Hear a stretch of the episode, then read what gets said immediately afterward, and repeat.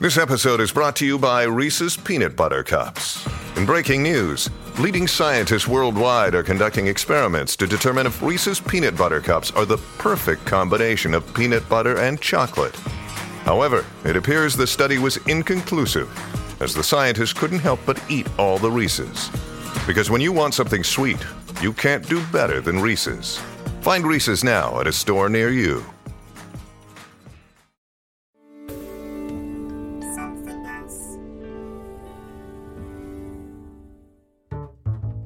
This is Out to Lunch, the spiffing podcast in which I take a thoroughly interesting person out to eat to a terrific restaurant. We put up the microphones, we order a load of food, we get a few drinks in, and we talk and we record the whole lot. And what's brilliant about this format is that people talk over a dining table, give them a plate of good food, and suddenly they open up. Today, I'm dining with the Turner Prize winning artist, renowned for his pottery, the famous transvestite, the brilliant broadcaster, Grayson Perry. I- I've got my reply. Oh, there we go.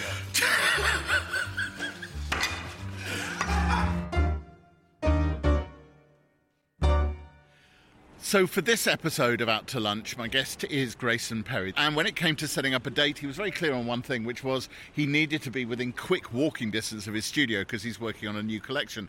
His studio is in uh, the back streets of Islington, and so is the Drapers Arms, a great gastropub, which I'm standing in front of. It is a classic of its kind, and I know that Grayson likes it because he's eaten here before. So, let's get inside.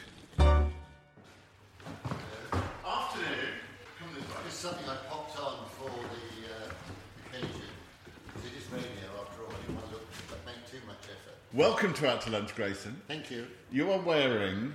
Describe it.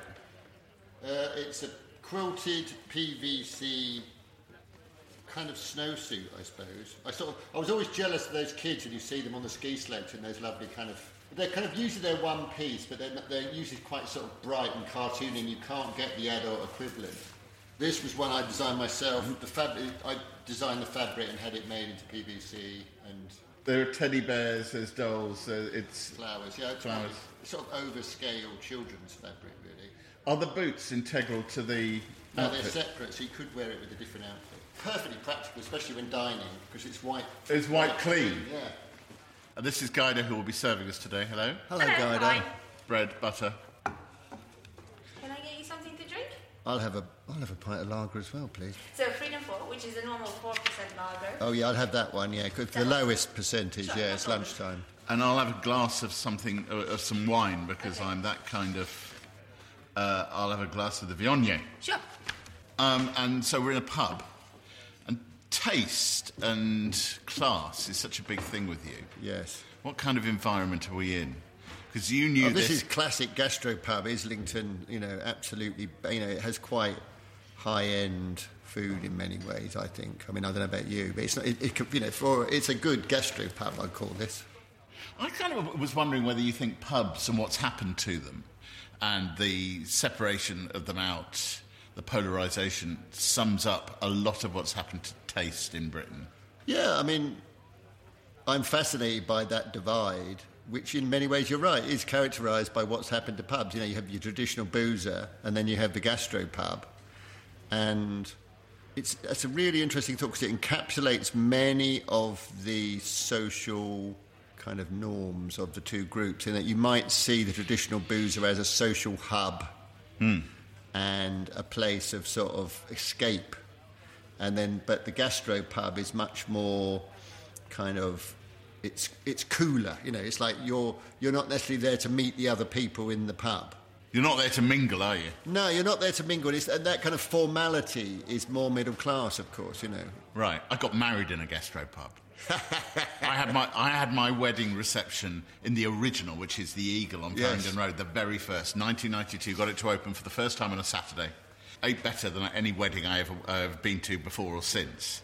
And also, I'm, I don't like old style pubs. They make me feel very uncomfortable and edgy. I don't know. I feel maybe it's just me. I feel quite happy in any environment. I mean, I quite enjoy things like working men's clubs, even you know, which can be quite intimidating to a sort of softy southerner sometimes. I think, but I like I like that. Um, Are we having starters? yeah. Right.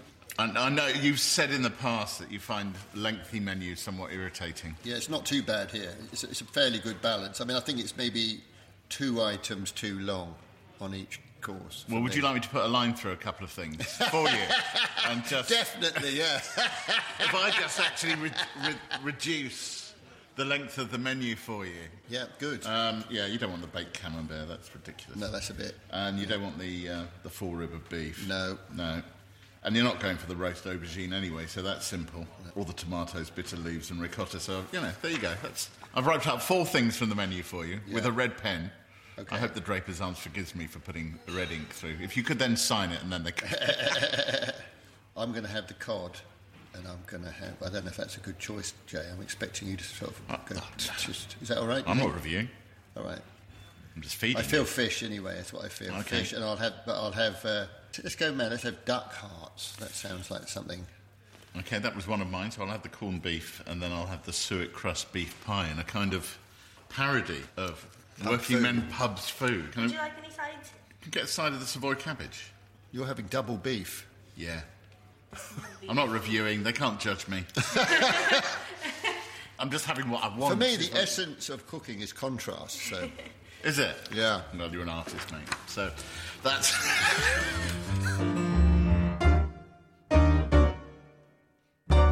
when you when you were a kid in Essex, was food a thing? I mean, what was what kind of a cook was your mum? I would say my mum was sort of a regulation working class cook. You know, she could do most things. She could bake a nice cake. She could do the Sunday roast. Not, you know, not adventurous at all. You know, it would be sausages and maybe cod in parsley sauce on a Friday. From one of those boil in the bag no, things, it would all be it it would all be homemade. Yeah, yeah. It wouldn't be boiled in the bag. No. You've talked in the past about the fact your dad walked out when you were four, and then this terrifying stepfather figure appears. Yeah. So all these sort of interviews with you about about that bit of childhood, quite reasonably looks at it from your perspective. Was your mum happy, or was it just a horrible abusive relationship? That's a really good question. I was never quite sure. I think their relationship sometimes was sort of like. I mean, my wife sort of described my mother as a sort of hysterical narcissist. Was uh, is your mum still alive, or is she? No, no, she died about three or four years ago, I think. All right. So Philippa, Philippa Perry, your wife, Yes. of this parish, best-selling author as we call her. Yes. Um, Um, she psychotherapist. she sort of diagnosed her sort of unofficially as a hysterical narcissist in that she everything was about my mother. Everything, you know, whatever you did, it was somehow aimed at her. So if you if you did something, it was in and it made her feel bad. You'd done it deliberately because you were thinking of her. even if you were completely doing the exact opposite, Yeah. specifically trying to neglect And her. And of course, she was hysterical in that she wanted everything to be a drama. oh, really? Yeah, and so That's annoying. So everything became a drama, you know, and, and very a lot of shouting, a lot of aggression. Um, you know, the smallest thing would blow up into a massive argument, and uh, if it was with us children, then she was. I sometimes described her as like the kind of the spotter for the artillery or whatever. You know, she'd call in the heavy weaponry, i.e., my stepfather, to sort of if it got to, a serious infringement in some way. Grayson. How many Graysons are there in the world? More now. People Are are, naming their children after me. Yeah, no, they are. I get uh, every so often I get a little email or a, or a letter or some. This is little. Grayson, we just want you to know Yeah. she's very I've happy held- with that I was at a book signing in um, where was it, Walthamstow, and this woman sort of thrust her baby into my arms and said, "Oh, this is Grayson. He's named after you," or something like that. Where did your parents in 1960 60. come up with the name Grayson? I mean, Larry hadn't even broken through at that point. And No. In any case, it would have been his surname. Um, For Grayson anybody- came from my mother was pregnant and she was on holiday in Cornwall and I think the story was that the son of the hotel or the B&B was called Grayson and he was really nice and he showed them about and you know helped them a lot and then she liked the name and so sounds American to me. It does. I think there's more American. I mean there's a Grayson Perry. He's he's about he must be about 16 by now. Who's got a lot of Twitter followers. And every time I have a little sort of spike because I do a, a TV show or something, he gets and he has to sort of say, "No, I'm not that Grayson Perry." But he's quite. You're cool. like John Lewis, the guy over Yeah, in yeah. um, the states who gets all the the. the, I love it. He's like in South Carolina somewhere, and he's like, you know, very Christian, straight society, and you know, he gets all this sort of stuff about the, the cross-dressing artist. Um, this difficult childhood. You were brilliant at school, and then you weren't brilliant at school. Was there any resistance to you going off to art college? I think my mother was fairly apathetic by that time, really. Or had she given up? you know, we'd been, been through so many disruptions and, and things by the time I got to deciding to go to art school that I remember her saying, oh, it's not really a proper job, is it? You know, and it's an, an element of disappointment. But by that point, I was a, ve- you know, an angry adolescent. You know, I was a, a I was a rural punk. Were you? Mm. Those were always the scariest kind because they actually had something to be cross about. If you came from I northwest remember London, sitting I had in my nothing to be bedroom, ripping off the sleeves of a school shirt and stenciling the word hate all over it. In what colour? white. Well, it was a grey school shirt, and I just got some white, sort of like emulsion, and just made a stencil up, just saying it just said hate, and You I must have been livid. over it. You must I was absolutely incandescent inside. What were you listening to? Oh, did you did you get into the music? I didn't as have well? a stereo. So you were a punk without a soundtrack. I mean, I, yeah, I did, my first stereo I didn't get until I was well into art college, and I got a Walkman. And that was the first stereo I ever owned. Our starters are here. So we have the tarts and corned beef. Thank you. Thank you. So you've got your duck hearts, which is actually a salad. Yeah, that's good. That's good by me. Is it? Yeah. And uh, what's hilarious about mine, you know, the whole conversation we've had about middle classness and pubs and pub grub. I ordered corned beef, which is meant to be working man's food, but it's been fancied up, hasn't it? There's It's still quite slabby, though, isn't it? It's still kind of like you've got meat, and what are those things? They're capers. Are they? Caper berries, Big yeah. capers, yeah, and gherkins. So yeah, it's a little bit. You've got sourdough toast there, which is the, you know the, the signature. Is that sourdough toast? I, I, I believe it's illegal to serve anything, any bread object that is not sourdough. Yeah. It's quite hard, I would imagine, to be a self-defined transvestite punk because the layers of clothing are already quite interesting and diverse. Or was The, it separate? the, the transvestite thing was well buried then. was it? Well buried. How old were you when you first tried on your sister's ballet outfit? Oh, I reckon twelve or thirteen. Right. Yeah. Did, was art college somewhere where you could meet people and go, actually, I'm, an, I'm now allowed to take pleasure in this? I don't know about taking pleasure, but it was it was certainly a, a space where I feel I could talk about it. I mean, I told my How many days into your course did you first say, "My name is Grayson. I'm a, I'm doing an art Oh course"? God, and- quite and- a way in, I'd have thought. I mean, I told my first girlfriend at um, at, uh, at foundation course that I was a transvestite, and she said, "Oh, I knew there was something about you." She said, "I don't know what that meant." And then Did she think that was interesting, or was she uncertain? Well, she clearly I think stayed. she was pretty cool with it. Really, she was very posh. But I can remember it on on my uh, degree course. You know, I remember telling my girlfriend at the time in bed. I think she was very influential on me, Jennifer, because her and her sister they had a kind of very strange sense, overdeveloped sense of irony, almost. I think. So they were kind of like you were never quite sure if they were laughing at you or the fact that they were laughing at laughing at you It was all performative. It was all. there was, I just never quite got it. Yeah, they, they, they had like, it, it, it- they were very influential on me in terms, I can remember her sister, we, we we were sitting in a pub, it would have been 79, 80, I suppose. And I said, oh, let's see what's on the jukebox. We went over and they were like, oh, ABBA, great, ABBA. Like, and it was like she was sort of ironising ABBA, but ABBA was still going at that point, you know.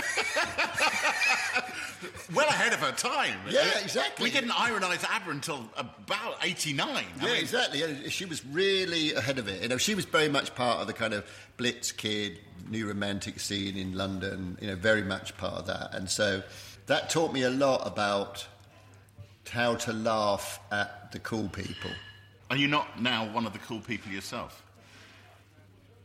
Well, I am, but you never say it. It's like being spiritual or no, I'm saying it. creative. I'm just, I'm just, I'm, I'm just giving it voice. You know, you're cool. You're quite cool. But it's show not tell, Jay. Show not tell.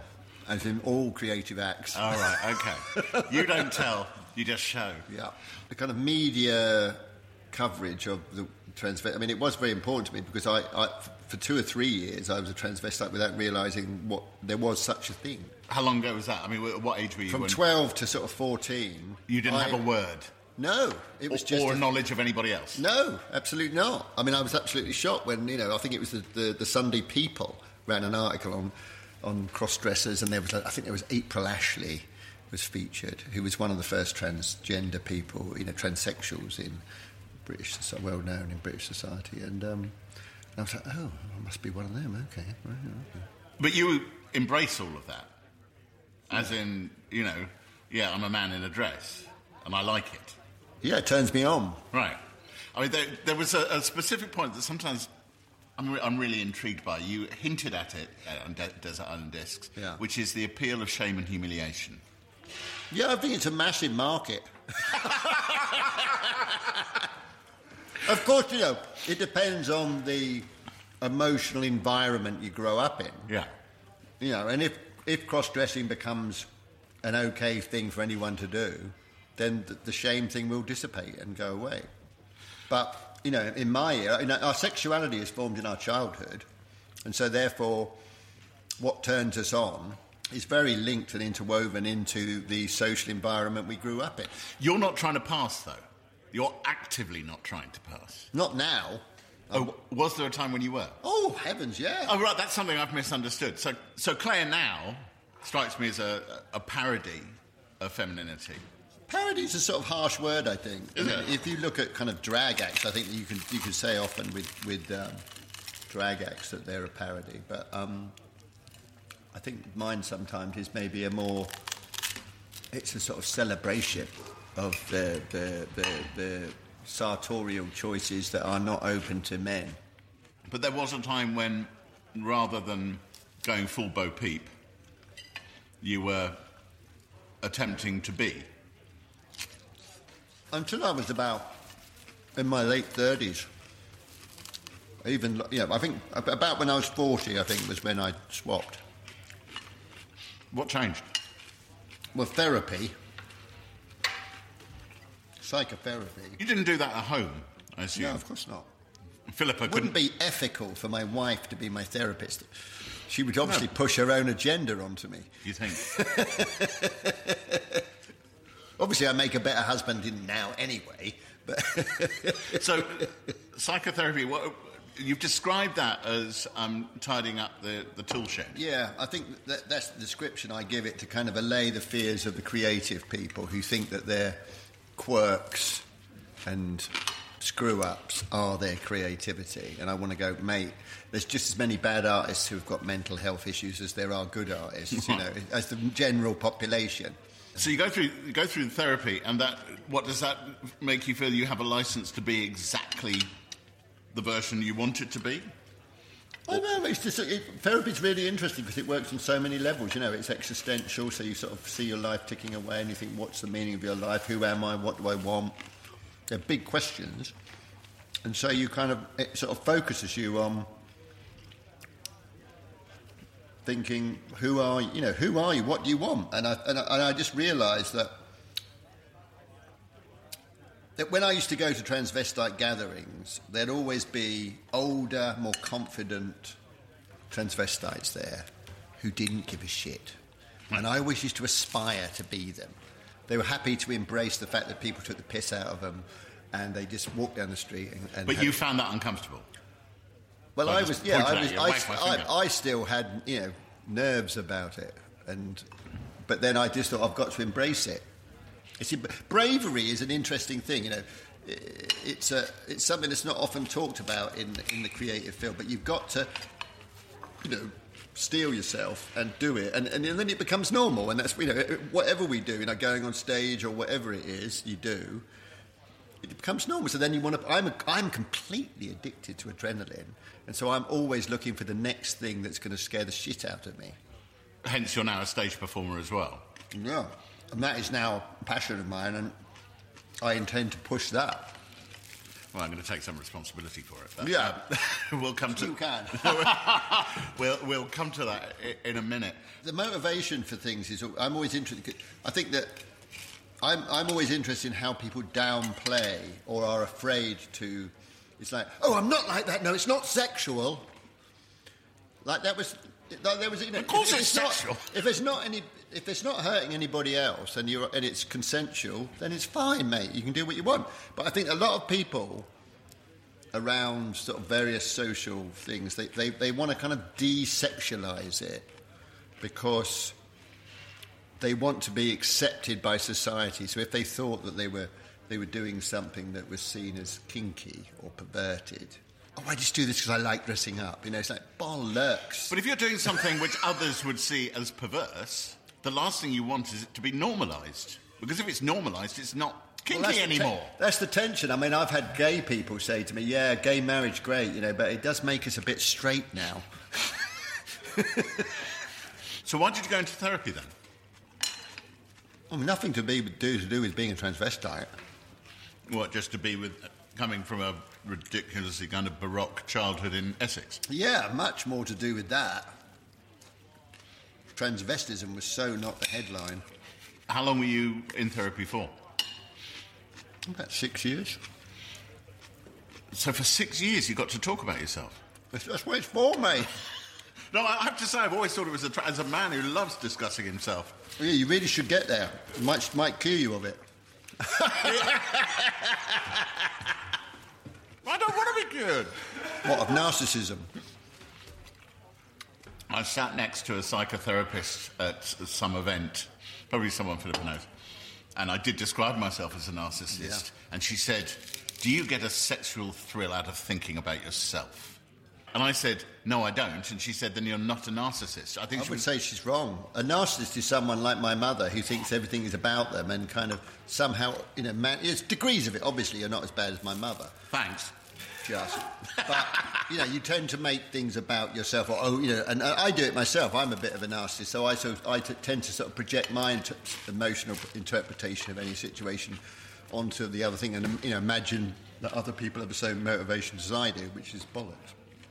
It's nice this duck salad. It's nice. Do you hold with offal then? Oh, fine. Yeah, you got to eat it all, mate. It's green, isn't it? If you're going to eat it, eat it all. Well, it is literally green because there's a big butch watercress salad there and a, a few duck hearts knocking around. And I love the idea of duck hearts. They're good and solid and, and chewy. All done? Yes, thank you very much. Do you want another pint, by the way? No. No. No, because two will push me into the zone where I can't, won't get anything done this afternoon. Are the pots out? And we've been following it on Twitter. It's, it, you know, Oh, that are- pot's done now. Yes, it's cooling in the kiln. It is. It, it's, it's, if nothing's gone disastrously wrong, it is. In, it is all for all things finished. So that is fine. didn't you just uh, put out an audio of them crackling as they came out, or were you just talking about them cracking? I was talking about them cracking because when you know they're cooling and the, the glaze because I I use a glaze that doesn't fit very well, so it tends to crackle. Which is part of the effect you want. Not always, because it can get in the way of certain things. You know, i i yeah, sometimes it's lovely, like under a luster, particularly the mother of pearl luster, it gives it a kind of faceted opalescence, which is beautiful.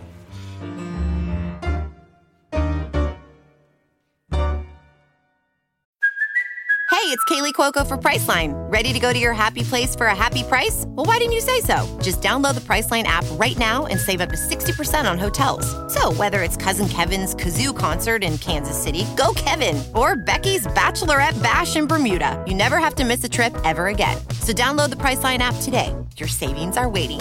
Go to your happy place for a happy price.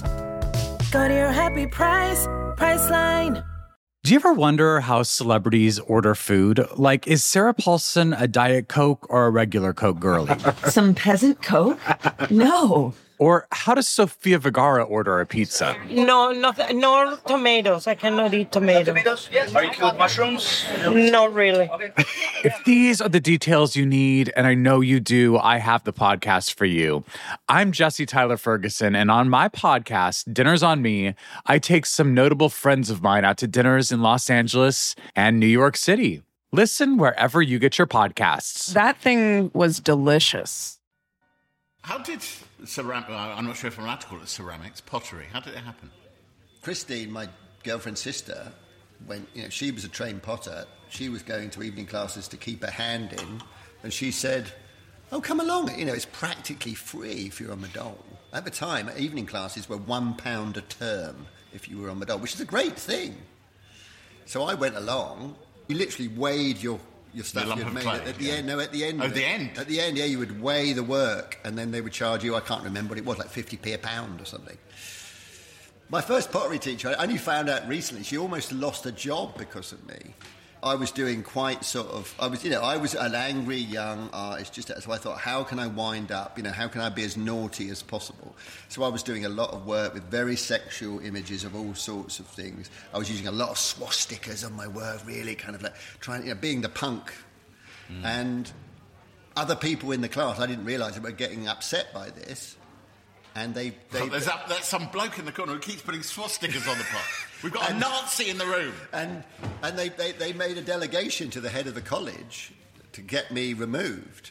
But the, my pottery teacher said, no, you know, keep him. He, he comes every week and he's a diligent worker. And, she could- kept me in. Were there a lot of fallacies? Or would that have, yeah. Everything that I thought would be, you know, that you wouldn't normally see on a pot, I would put on a pot. And so, uh, right from the start, I'm doing a show next year of my early work in, in Bath. It's been fascinating to look at because a lot of it I never photographed. You know, I sold it for pocket money prices, and it's lovely to see it again. And it's all there. All me is still there already. It, you were pretty much fully formed Yeah. in those original pots. Yeah, totally. uh, Which you sold for 30, 40 quid a pot. Yeah. Have they increased in value Of to- course. To, the market? So if you've got an early Grayson, Yeah, you've made a good deal on it. You know, you could probably buy a very decent car at least with it, with the, with the price of that pot. you've said that ceramics, pottery is, you know, craft is a little bit like the pretentious neighbour who wants to be invited to the party. Yeah. So is that part of the appeal? I, I, the, the more I listen to you talk about these things, the more I think part of the appeal, your eyebrow has just gone up, where, where am I going, is the awkwardness. Yeah, I used to call myself, you know, the, the awkward squad. It's why I used to love um, the Fall. Marky Smith. Yeah, because it was, you know, he was chairman of the awkward squad. You know, he would always try and sort of never kind of give in to the audience needs, sort of thing. A, a, a quick sideline. Um, you, you, we, when we had dinner before, I think you mentioned my sideline as a jazz pianist, and he said, "Oh, last thing I want to do is listen to people re- uh, Rehearsing, rehearse." yeah. and then, and, and then, but I don't think that's the point at all, because if you're more than happy listening to Marquis Smith and the Fall, most of that output basically, it- it- it- well, actually, it's bloody close. Yeah, yeah, yeah. I think you just are a bit suspicious of the middle class aesthetic of jazz. Yeah, um, if you were to personify my my attitude to a lot of culture, it's not necessarily the culture itself that I'm. I have an opinion about. It's the social milieu of that culture that I'm interested in. But I'm fairly, I'm an equal opportunities piss taker. You know, the working classes just have just as many pretensions as the middle classes. They do, but somehow pretension seems to have become a, a middle class monopoly. Then how pretentious are you? Well, you never And know because you word try mean? to avoid it. A failed ambition, I always think, is a good definition. Oh, so you win. Huh? You win. If failed ambition is the definition of pretentiousness, as a Turner Prize winning, internationally renowned, BAFTA winning, TV star, theatre filling, you filled the Palladium. Yeah. None of your ambitions have failed, are No, they? no, exactly. Oh, you smug bastard. The- Yeah, well, smugness is a very middle class thing, isn't it? so, no, you've done it. You self defined what pretentiousness is and then dodged it brilliantly. Yeah. But that's what it is, though, it's, because if, if, if it's a failed ambition, then it's sort of like you've been caught out. But if you've redefined the parameters of what is tasteful or good, you know, which all creative people aspire to to a Yeah. certain extent, You want to be tastemakers. Yeah, that's so you're winning, and so therefore you don't have failed ambition because you, know, you wrestle the you wrestle the audience or the, the whatever the, the culture to, towards you to a certain extent. Main courses are heading our way. Right, so we've got the cod and the pie, and I'll be back with the cabbage. Thank you very much. I have to say, um, so I, I ordered the suet crust beef pie. Literally, that was what was on the menu. Yeah, There's It's nothing cer- else there. And there's a big issue, and I, I, I'm curious to see whether you could even be bothered to engage with this, which is pie purists would say that a pie has to have pastry all the way around um, and not just have a lid over a, what is essentially Yeah, a I casserole would say. I'm with the former. It has Really? to have pastry all around, yeah. Really? I like it. I like it sat there on the plate. I can get cut right through it and get a great big gob full of it. Some cabbage. Thank you. And some mustard for the pie. Uh, mustard's a brilliant thing. Thank you. Would you go so far as to say that the full pastry shell is a more authentic working class pie? I'm sure you know more about the history of food than me, Jay. But um, But it's not about in me. my, it, but in my, um, you know, my a, a pie is something that you could hold in your hand practically. You know, Yeah. it feels like it should be something that uh, you could put in your knapsack when you're working in the fields. Whereas that, what you've got in front of you now, is a stew with a bit of pastry laid on the top of it. Yeah, I'm very. It smells very good. Yeah, I'm sure it'll be tasty, but it's so fiddly eating out of a dish. Is it? Yeah, I find it all that kind of weird, angry. Oh, what? You, you, I just want to cut it and have a proper. your wrist to the ceiling, perfectly. So, um, have you got any ambitions you haven't realised? Oh, totally. Yeah, always. God, you pretentious swine. Um, so, But you know, I queue them up, and don't and don't always talk about them on podcasts because then uh, people can spot when I've failed. I'll be absolutely honest. Given all your successes, I think that's the least you owe us. Oh, well, I want to have a big show in the states. Has that not happened? No, All right. I've never had a, a really big exhibition in the states. By big, that has to be LA or New York. New York, yeah. Yeah. Do you, can you see any reason why that has, hasn't happened? Because uh, presumably you've got collectors in the States. Yeah. I don't know. You know, maybe um, I don't know. You know, it, it, you know, I hope that it will happen. I'm plugging for it. I'm thinking of an institutional. Right. Oh, you want you want Museum, of Modern Art. You want Yeah, of course you do. That's what you want. If you're in a contemporary art world, you want, you know, you want to play the uh, the big venues. But is it mildly helpful to your sense of outsiderness? You know, I can't pretend to be an outsider anymore, really. But I can play with being a member of the establishment.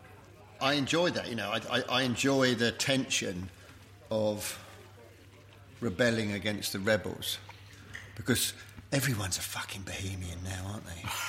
You know, it's like you know that's It's just a hell carving out a niche, isn't it? it's very difficult to find your voice now. I think it's hard. I mean, I really don't envy young artists now, in that, you know, the, any creative person in any field has to find their voice, and that, that you know that takes a long time. But now, you know, it's so crowded, and the noise around it, it from the internet is so loud. So, you, do you think when you kicked off um, with your pots, had you taken a position which did manage to position you as something other? I mean, I rose without trace, as they say. You know, I was the artist's artist. I didn't make a living from my art until I was 38. Seriously? Yeah. So, what were you making? How were you making a living before that? Well, I was either on the dole when I was in my 20s, Yeah. or I was. My wife supported me in my 30s. So when the Turner Prize came along, I was sort of ready to really milk it and enjoy it. You know, I remember saying to the PR man, because a lot of artists are quite sort of shy of PR, like it. You know, it was it was it was somehow unartistic to be interested in publicity. And I and I just said to the PR man at the tape, "Fucking strap me on and fire the engine, mate. I'm ready. You know, go." I milked it. We did. The famous line, it was about time a transvestite potter won the Turner Prize. Yeah. Which kind of defined you. The next morning, your picture was on the front of literally every national newspaper. It was it was fun. It was huge fun, you know, and, and it was lovely that you know even say the Sun gave me quite positive press because I think I wrong-footed them by, you know, pervert artist. Oh, he's quite nice. Oh, he's got a happy family. Oh, what are we going to do with this? I think the person who did me the biggest favour was one of the photographers at the ceremony. As all the flashbulbs were going off after, the, after Peter Blake announced my win, he ushered my daughter and my wife into the frame. And that was the picture that did it because there Bo was, a, there was a tension there. You know, I wasn't this isolated outsiderish I was a normal member of society with a child and a wife, and we were happy. That it, it strikes me as the thing that people don't, again, don't understand about the frocks, um, which is that it's an emphasis of masculinity, not the opposite. Well, by the difference, it makes you look. You know, in some ways, you never look more macho than when you put try on a dress because it emphasises all those subtle things that you're not aware of about being. So it makes you very aware of the subtle things about the differences between men and women. You know, in terms of like the proportion of your bodies and the way you move and the way you, you know, just the kind of general kind of um, non-verbal vocabulary that you have. For you, it's a, a, a, an almost a statement of heterosexuality, isn't it? Um, Or, or is that overreading and it's just you like putting on a dress? I've never, you know, I, I've, I've never been, I've never thought of my, you know, I, I, I've experimented enough in my youth to know I'm not gay. to put it like that.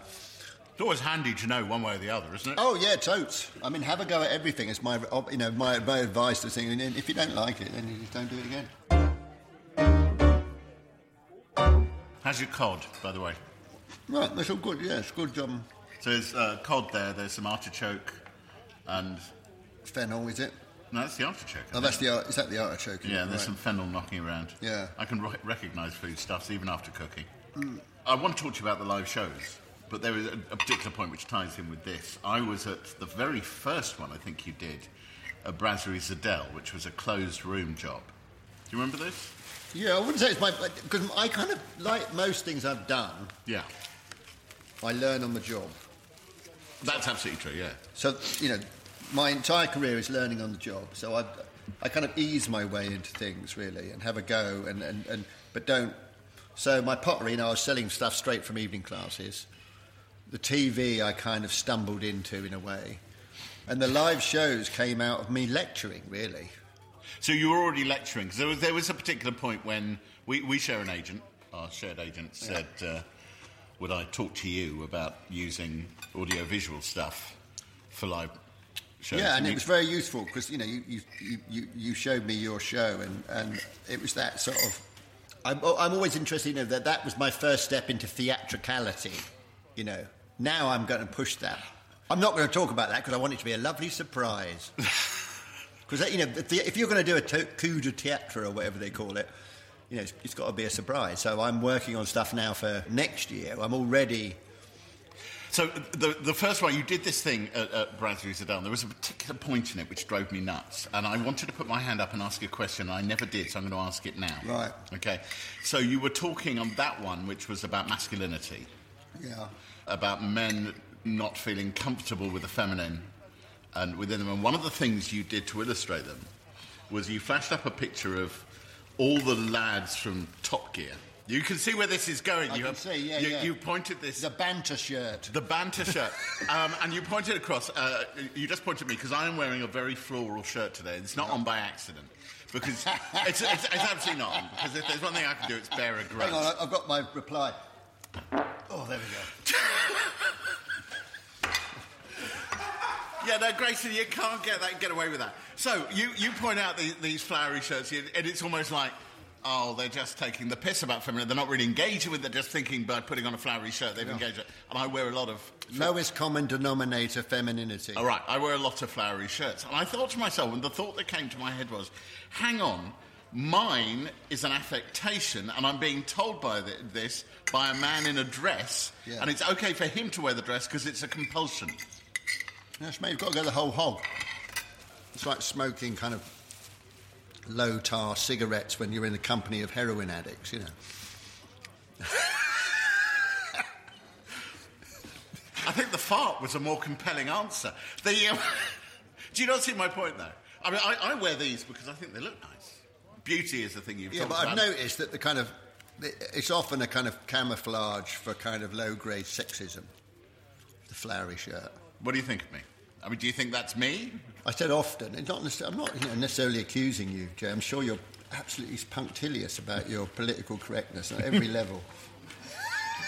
like we all have to fucking be these days. Yeah, right. You're not allowed to step one toenail over the edge of it, and you're a Nazi.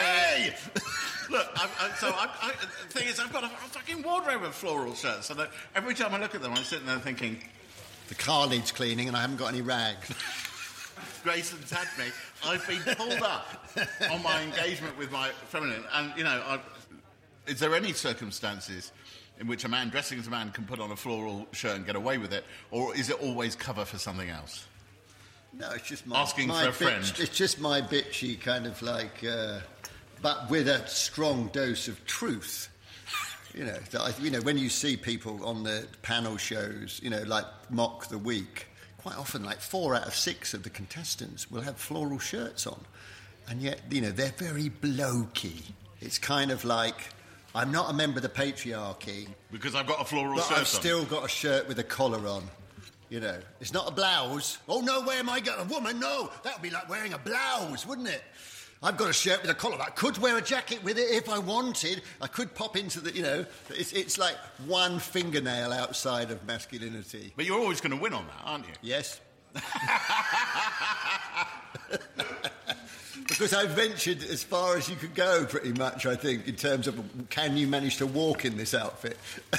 yeah, but you, I mean, you've got an advantage, which is that for you, there is a there, there is a sexual tension and thrill out of it. I don't get off on yeah, I'm, mo- I'm motivated to go there. You're motivated to go there. Whereas, I, I- I mean, I could come out of there going, I need to compete with Grayson Perry. You need it's to compete to with everybody. If I'm to say one King's thing Cross. about Jay Rayner, he's competitive. Well, yeah, no, of course I am. Of course I am. I'm, I'm living in fear of pretentiousness through un- unrealised ambitions. And I love these floral shirts, and now I, it, it undermined me terribly. It's good that you admit it, though. That's the first step to, to growing. Is it? Next time round, you and me, I'm, I'm, I'm calling up St Martin and saying, can you do one of the Claires in a size 20? Yeah, a bit uh, you could do it. I can see you. Shave, obs. But um, Really? you could do it, yeah. Oh, come on, I thought we got to a point where you could have a... No, it's, I think it's a bit cheesy. I can never deal with the, the, the makeup. I mean, it's fine in the drag scene, blah, blah, blah. But makeup and beard, I, I'm a gender rigid around that one. Really? You Yeah. can't do the bid? Okay, fine. Well, at least I know where the red lines are. Yeah. Uh, but I've got to be absolutely sure on that. We have dessert menus to look at. Okay. And Uh, maybe some coffee if you like. I'll definitely have a coffee. I definitely, yes, just a black coffee, please. Sure. Oh, I'm going to get one of them because this is called out to lunch. We have to go out to lunch Yes. and get two spoons. So if I got the walnut cake, the sour cherry, or the rhubarb semifreddo, which one of those would? The rhubarb. The rhubarb semifreddo and two spoons, please. Has all of that, the frocks, the, the so I, I kept referring to as that outfit a Claire because there is a competition at St Martin's, isn't there now, to make Yes. outfits for you, and the winners get an award which is called a Claire. Yes. is that right? Yeah. You bristle at the idea of alter ego, but is it reasonable to suggest that it's also part of your art? Well, it bleeds in. If you're an artist, you know, it bleeds into everything I do. You know, it bleeds into my cycling, it bleeds into my motorcycling, it bleeds into my every aspect, my broadcasting, everything. So I can't not do it without having a little fiddle, artistic fiddle with it. you know. Right. And so, So it has to be. so Claire went from kind of a housewife to an artistic creation to a certain extent. Yeah. I'm quite liking. I don't know if she's been around for a while, but there's a, it seems to be a version of Claire which is uh, New York socialite behind uh, hubcap glasses. Oh yes, that is very much my New York socialite look. Yeah.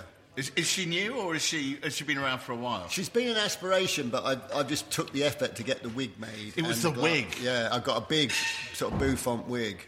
It's grand dame, you know. I quite like it, and I'm getting older. So do you think you, Claire needs to get older? Yeah, when when I had the wig made, I say I want it my hair colour, but with more grey, just a bit more grey. I'd say the semifreddo's turned up, so this is. It does look a bit like the corned beef. It does. It's a, it's a, it's a block. There's a bit of granola. Yeah, some meringue. You probably want a little bit of crunch there, though. Yeah, I think you do. Your mum only, as you said, died three or four years ago.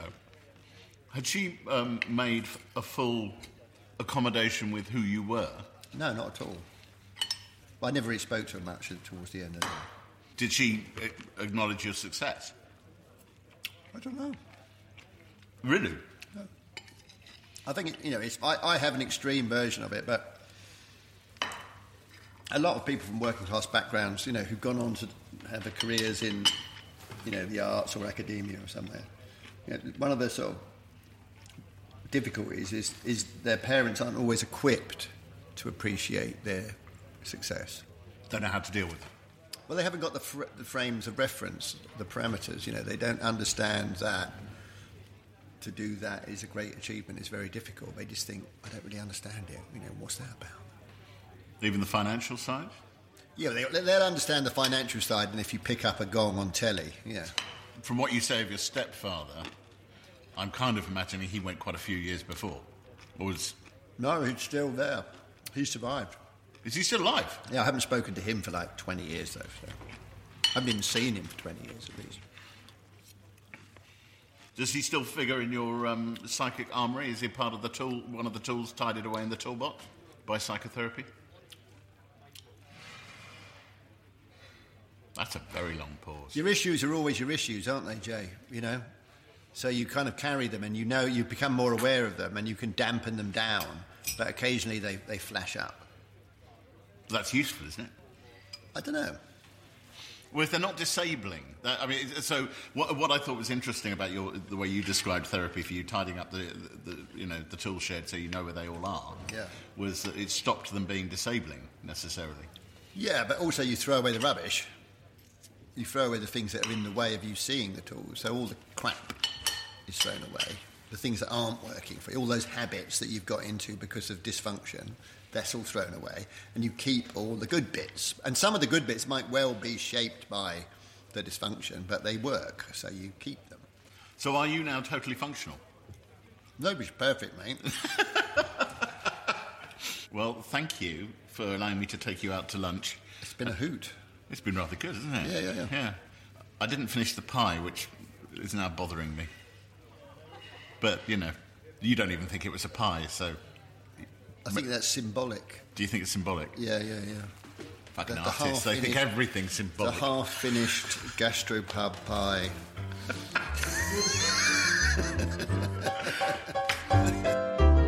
Are you hungry now? I suspect you are. Please rate and review Out to Lunch to help others find us. I love being reviewed by people, I really do. Um, do also subscribe, and that way uh, you won't miss a single episode. They will appear wherever you get your podcasts.